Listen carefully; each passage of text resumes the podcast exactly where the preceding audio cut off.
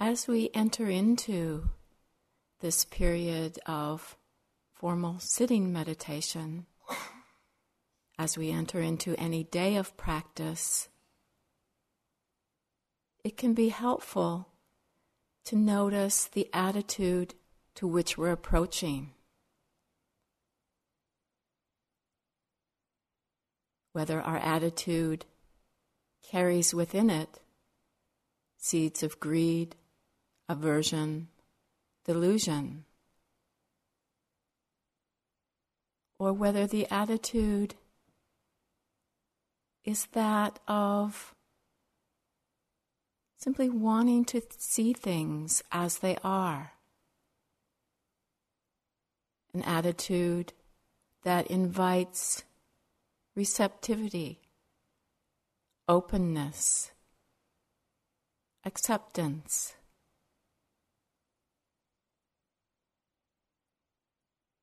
Many times, the way in which we're approaching the practice has within it greed, aversion, and delusion. If it's not seen, we simply plant seeds of greed, aversion, and delusion.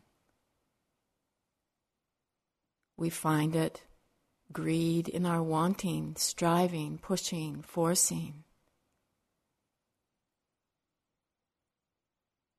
We find aversion too becomes very tiring. Trying to block out experience, get rid of, not wanting.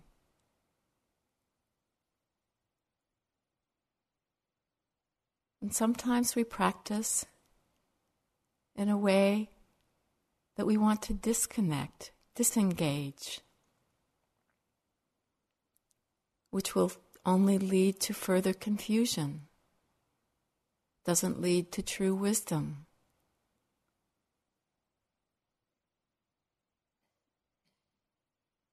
It's very helpful to notice if any of these tendencies are there and in the seeing of not to be judgmental, harsh, perhaps in the seeing of it simply lets go. We see the leaning forward, the anticipation. And in that recognition, it's like, oh, we don't need to do this. There's a settling back.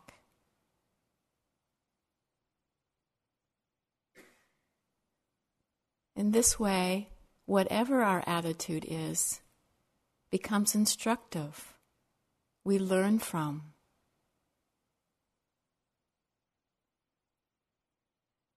It helps us to establish an attitude that is helpful, that is useful. So, checking the very stance in which we're sitting here. Sometimes it's reflected in the body. Sometimes there's a sense of putting on the cloak of meditation, something we do. Just noticing if there's a tightness with that. And seeing of the tightness. Is there a relaxation?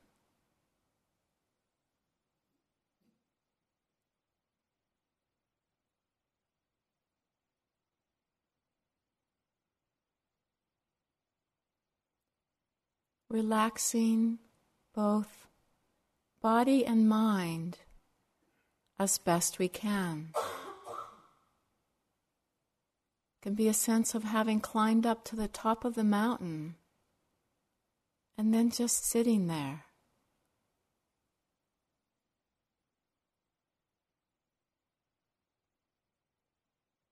And knowing that relaxing is happening.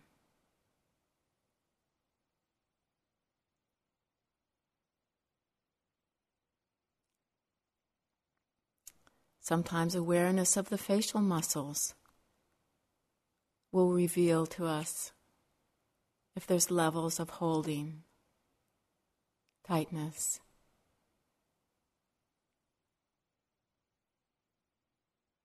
Just noticing.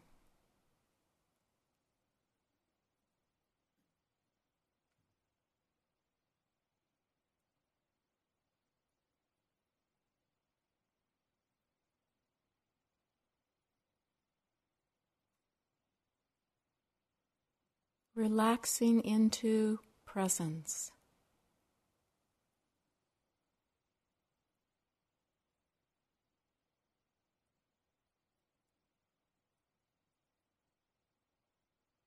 Receiving this moment as it is.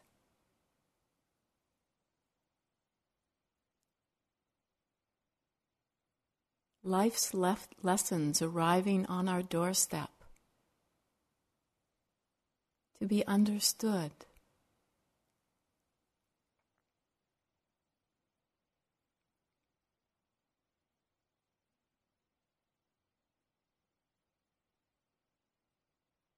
This body, its sensations,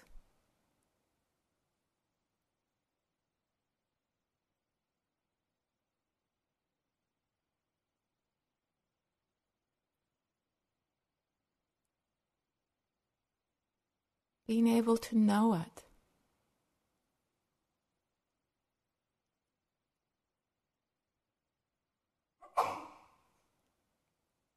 To know the nature of this body.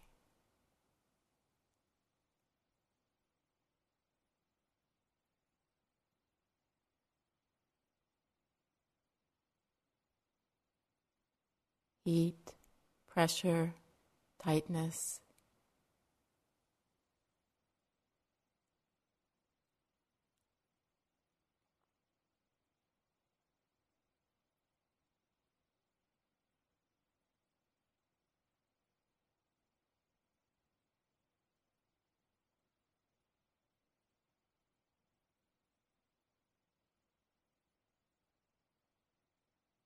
This mind.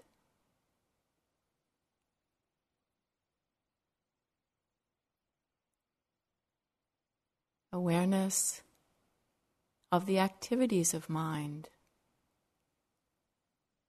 the moods of the mind, the states of mind that Rebecca spoke of yesterday.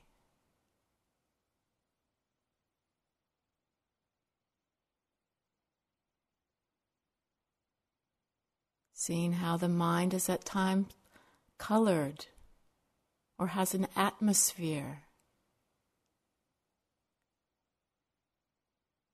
Fear,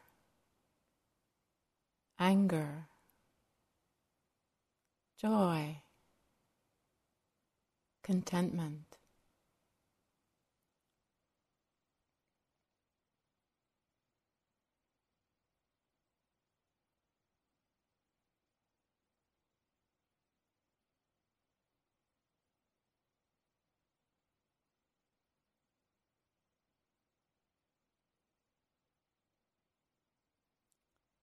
Many times, the experience in this moment will be the awareness of thinking, thoughts arising, a natural process. Just as the ears hear, the eyes see, the mind thinks.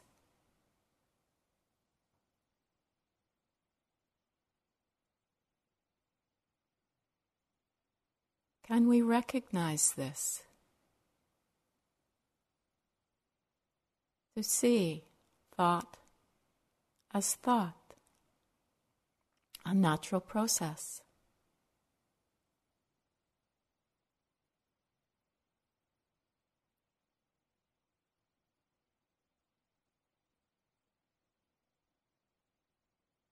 There's often the tendency to identify with these thoughts to become these thoughts.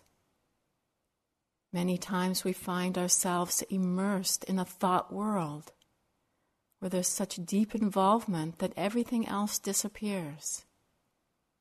We live in a fantasy, a memory. We live in some plan for the future.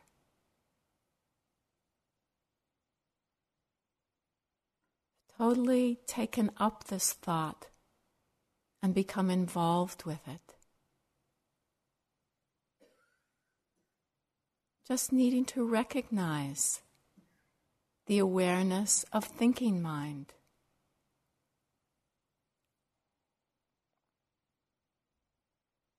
Noticing the difference between being lost in the thought and knowing that thinking is occurring.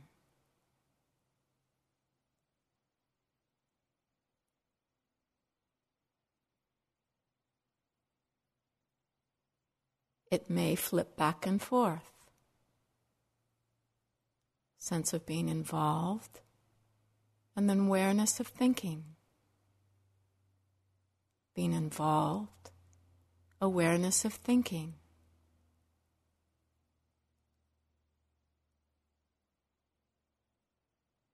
Each moment that there is mindfulness is a moment of receiving data.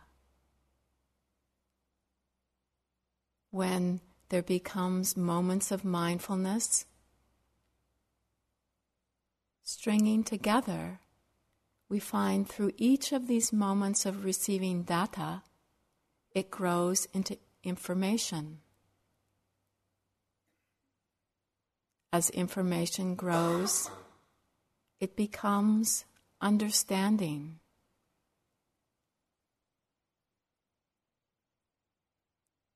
Paying attention to thought without rejecting it, but really wanting to understand what is happening here,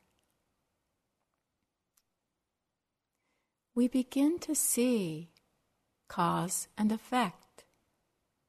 We begin to see how there can be a thought in the mind, a thought of anger, and it has an effect.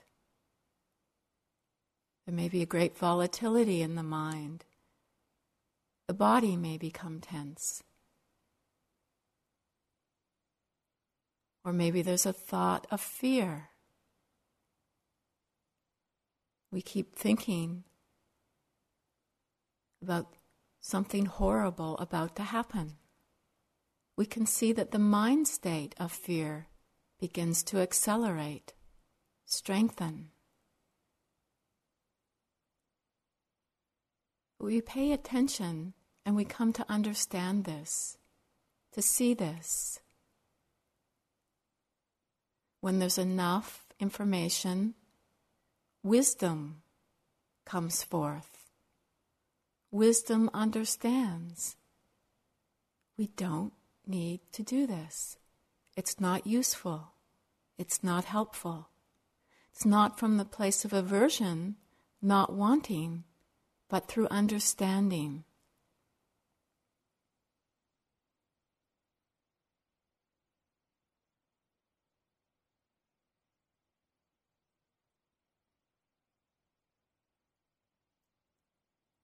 Many times these thoughts will have a strong pull, deeply habituated something that there's a complete enchantment with.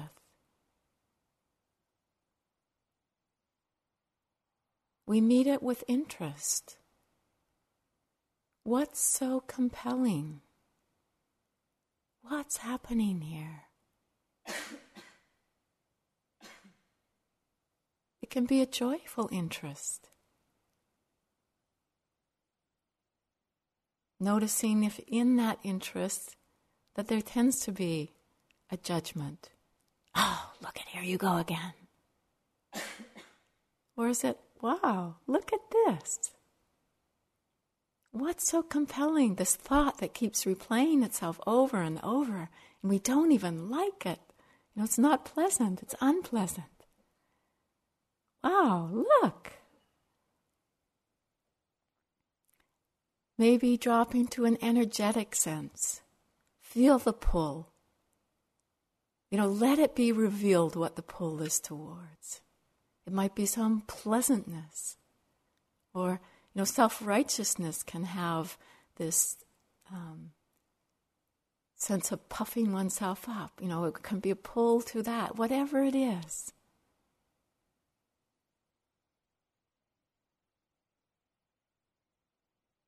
Let it reveal itself.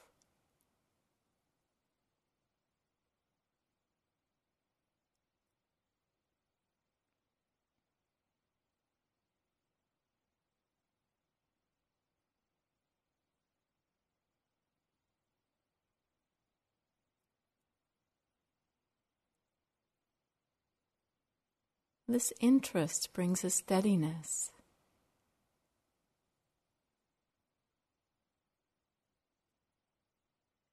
Just that willingness to look.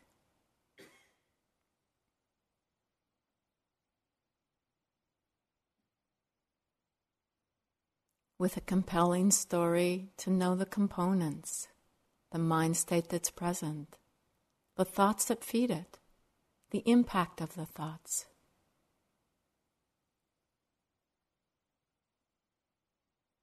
Noticing if within this story there's the weaving of I am. Noticing the effect, where it's I am my sadness, or when it's just sadness.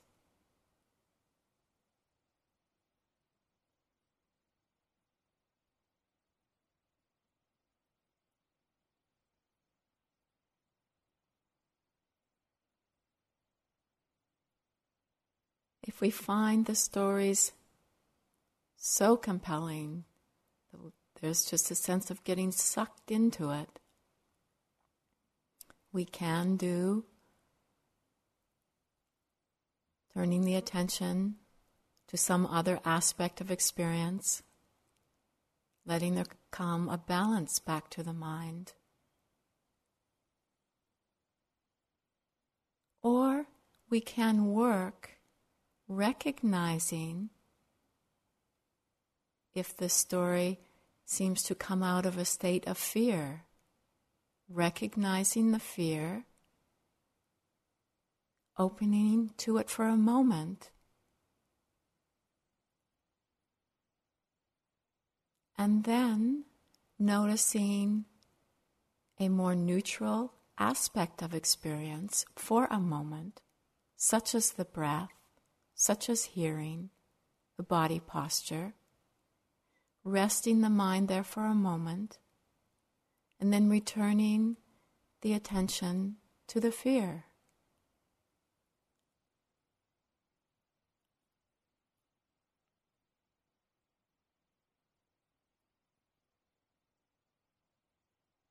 Alternating between what's difficult and what's neutral. Helps to bring a steadiness to in the face of.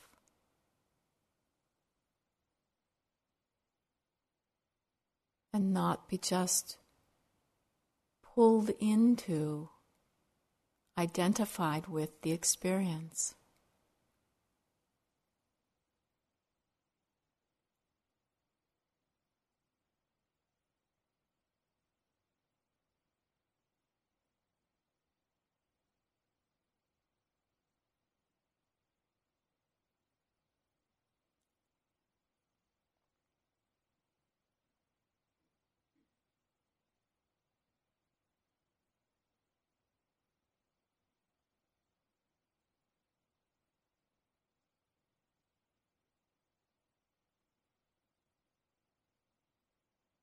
All aspects of experience to be known, no part left out.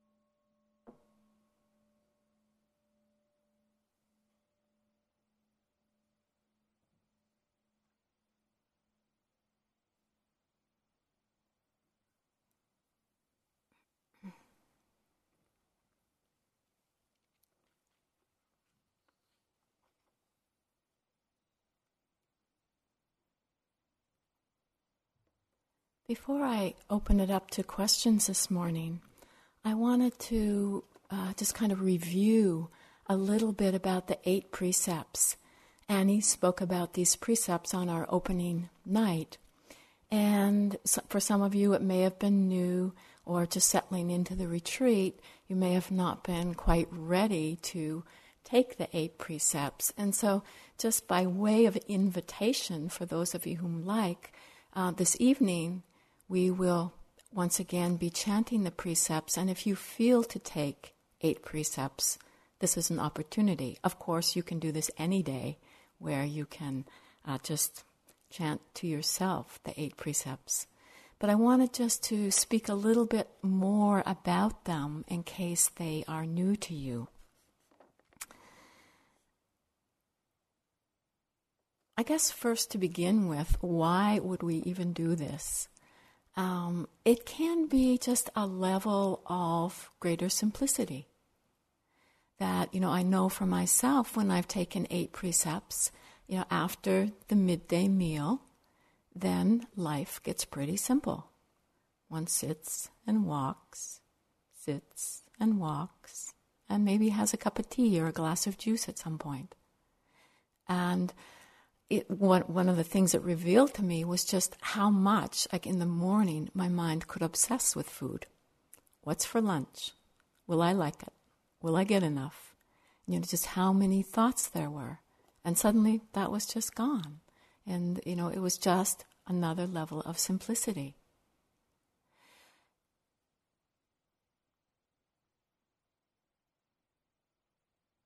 It's a way of looking to see what's extra, what can be let go of. And I really want to emphasize in speaking about these eight precepts that if you decide to do it, that it doesn't make you better than anyone else or more of a renunciate. Because we all have different needs. For some people, to not have anything after the midday meal would be too much for the body, too much for the energy system. And it's really about looking for ourselves to see what for us is extra. Can we let go of it? It's using the container and, you know, just a slightly different way of having um, things that we're not doing that the mind might bump up against, which we can learn from, reflect something back to us.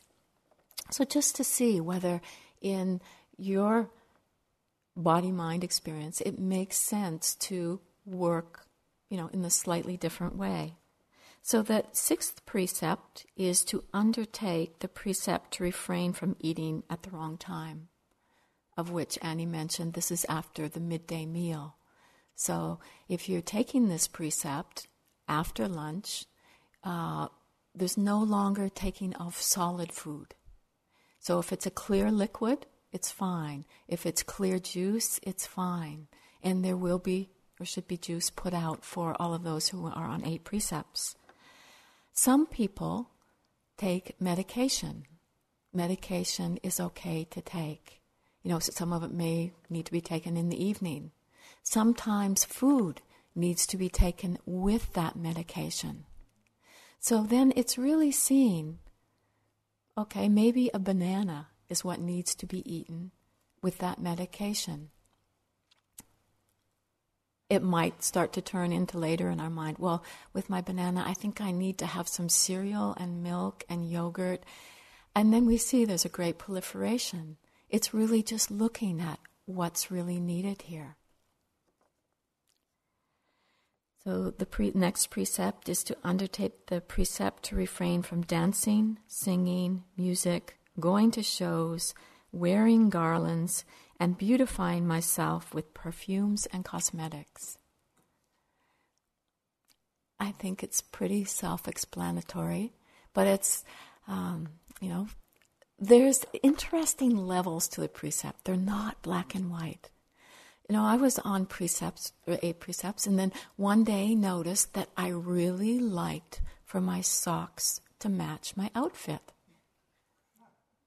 I'd never been aware of it. You know, and so it was just seeing, you know, here was a level of beautifying oneself, adorning oneself, looking.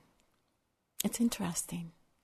I mean, I love the precepts as a basis of investigation, as a basis of seeing what's the intention, the motivation behind what I do.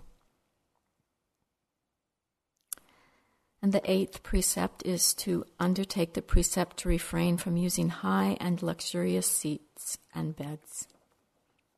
As Annie mentioned, your beds have been offered to you. we have new beds. um, but it's to see, you know, it's this whole thing around comfort that we have.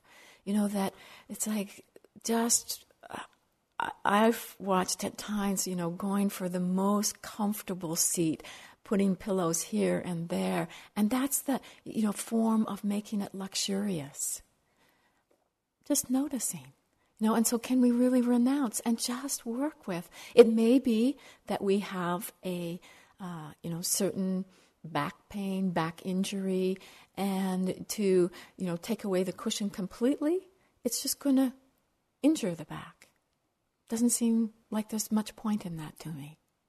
But it's really when something's done, you know, we keep doing things from the perspective of wanting more comfort, more pleasure.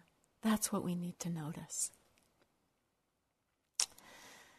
So these you can take these precepts for the remainder of the retreat. That's one way to do it. Another way is to take the precepts on what's called observance days. And these are days of the month according to the moon's activities that in countries, traditional Buddhist countries, uh, many people would go to the monastery and practice for that day. And they would also undertake, these are lay people going, undertaking for a day to live by the eight precepts. So for one day, not eating after the midday meal. It's a way of just, you know, simplifying for that day.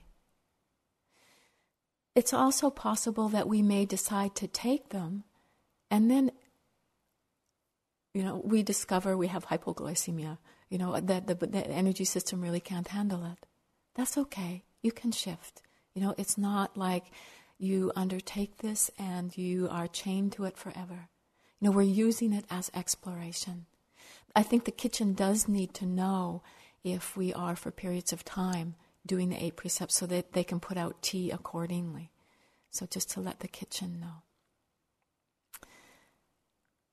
Hmm. Anything else with that? Yes.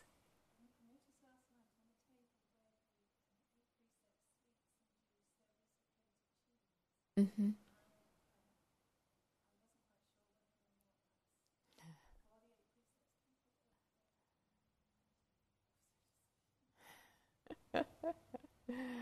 All right, here we go.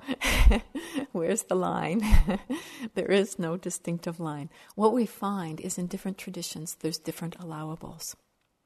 And it has been in the Thai forest tradition as it has come to the West, and I'm not quite sure if it's also true in Thailand, that cheese, because it was made from certain products, was an allowable.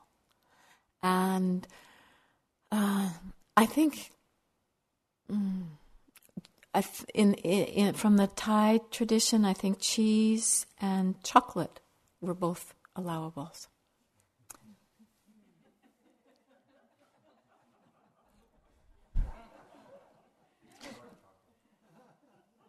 What's that? Dark chocolate. That's right. It is true. It's dark chocolate without the milk. what to say? Okay. So, um, hmm. I never found it a healthy diet. I never found what it did for me so helpful.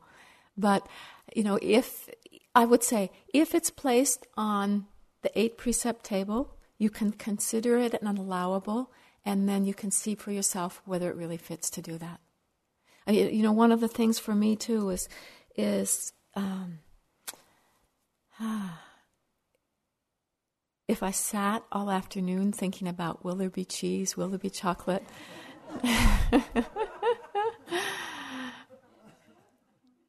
I mean, you work with that. That's what comes up. But yeah. And I, I think this to me, it just does point to the fact that there is no clear line and that what is really useful is looking at what's happening in the mind. What's the underlying intention, motivation? Um, yeah, and let that teach you. Yeah. Yes. Uh, a note. Actually, I think what they're going to do is to put a sign up and say, if you're planning to take the eight precepts, please tick here. And then, you know, should that change for you, write a note and let them know. Yes.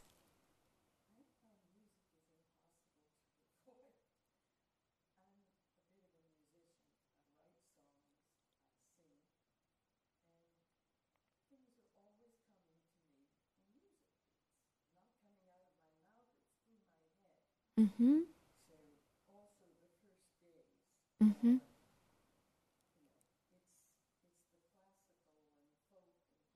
Mm-hmm. Yeah.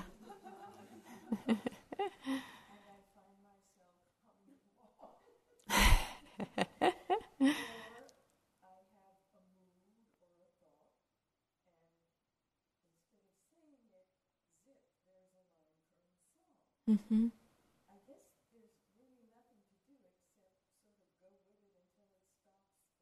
Mm-hmm. Mm-hmm. Mm-hmm. Yeah. Yeah, yeah. That seems to be the you know way it is for some people, especially if we've had a lot of input from music, uh, and you know again, it's really looking at the relationship to it as it arises that it's arising out of conditions, part of those conditions being our world is, you know, filled with music, and so it's reflected. You know, it comes back. Noticing how you're relating to that. Is there judgment? It shouldn't be this way. Not wanting or liking. Know, that noticing where that pull to hum along, to become involved with comes in. Mm, just seeing so so really being interested in this because that bring that interest brings a freshness of mind to it. What can happen is it gets perpetuated by roteness of mind, by not seeing it clearly, by just letting it play, play, play, play. It's not that you're stopping it with mindfulness, but that you're recognizing it and then you're, you're seeing if it's being fed or not being fed another interesting aspect of it, which I've heard, you know, it's not so much been in my own experience, but I've heard that people will say that recognizing the mood in the mind can be really helpful. Because, you know, it's like on a happy day, you get a happy tune. Uh, on a sad day, you get a sad tune. And so, you by paying attention to what's there with that, can really bring one into just the knowing of the totality of that experience. okay Yes. Chanting is fine. Yeah, it's not, it's, again, it's intention. What's the intention? It's not done as a way of entertaining oneself through melody. And if it is, maybe you want to renounce your chanting. But, mo- you know, for, I think for the most part, when we chant, we're aligning our hearts with something wholesome. I mean, these are the chants that we're offering and it's it's the turning the mind towards that which is wholesome. So it's not done by way of amusement. It's done, you know, from a wholesome motivation. motivation. Is there something else with that? You still, yeah. Uh huh.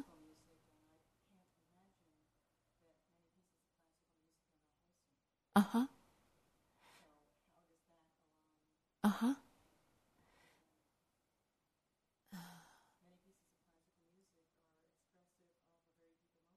Mm-hmm. Mm-hmm. Mm-hmm. In we're using these precepts. I'm I'm really speaking about these precepts here from a place of how we're working on this retreat in that in this retreat we all, you know we all have different occupations we come from different uh, ways of life different walks of life you know so much different conditioning so many different things we might do in life. And in being here, we're really just simplifying as a way to understand more clearly or to see more clearly the workings of the mind.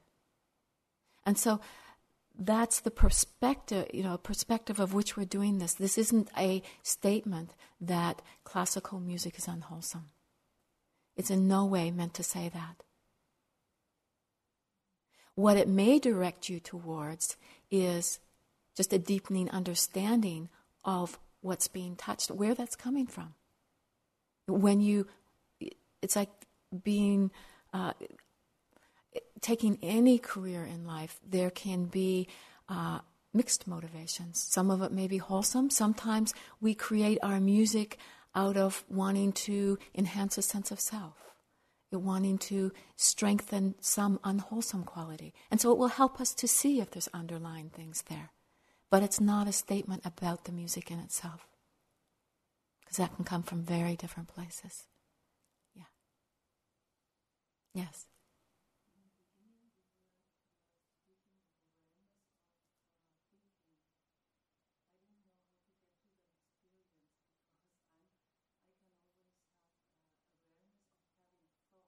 Mm-hmm. Mm-hmm. Mm-hmm. Yeah. It's to notice what happens as we become aware of thinking. And that is one experience. It's already passed, it finishes. Um, but we can't, there, there is, actually, I want to do a very short exercise. I promise I'll just be a couple minutes. I'm, I'm, running a little bit over. But just a very short exercise because I think we can be more aware of thinking than we realize. So just for a moment, maybe sit with your eyes closed. And I want you to think. And I want you to think without having a break between thoughts. And it doesn't matter what the thought is, it can be totally gibberish. You can think about what you're wearing. you can think about what's happening. You can think about anything. Just keep thinking. And see if, as you're thinking, there is an awareness of thinking. That awareness is not involved in the thought, it's just knowing. But keep thinking, keep the thoughts going, keep perpetuating them. Is there awareness? Is there a knowing? A knowing that's not involved.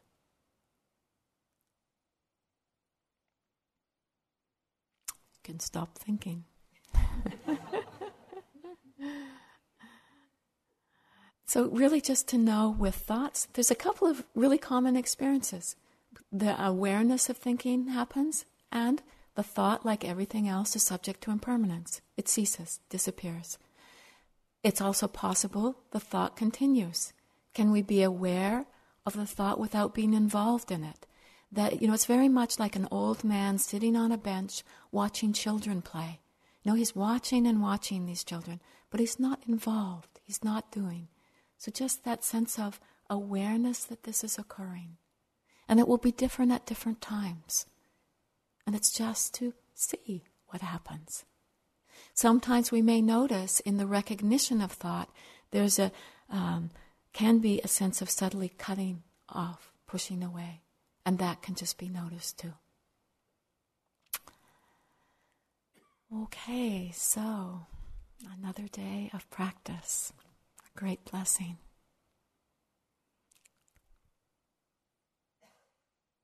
May the blessings of the Dhamma shower upon you.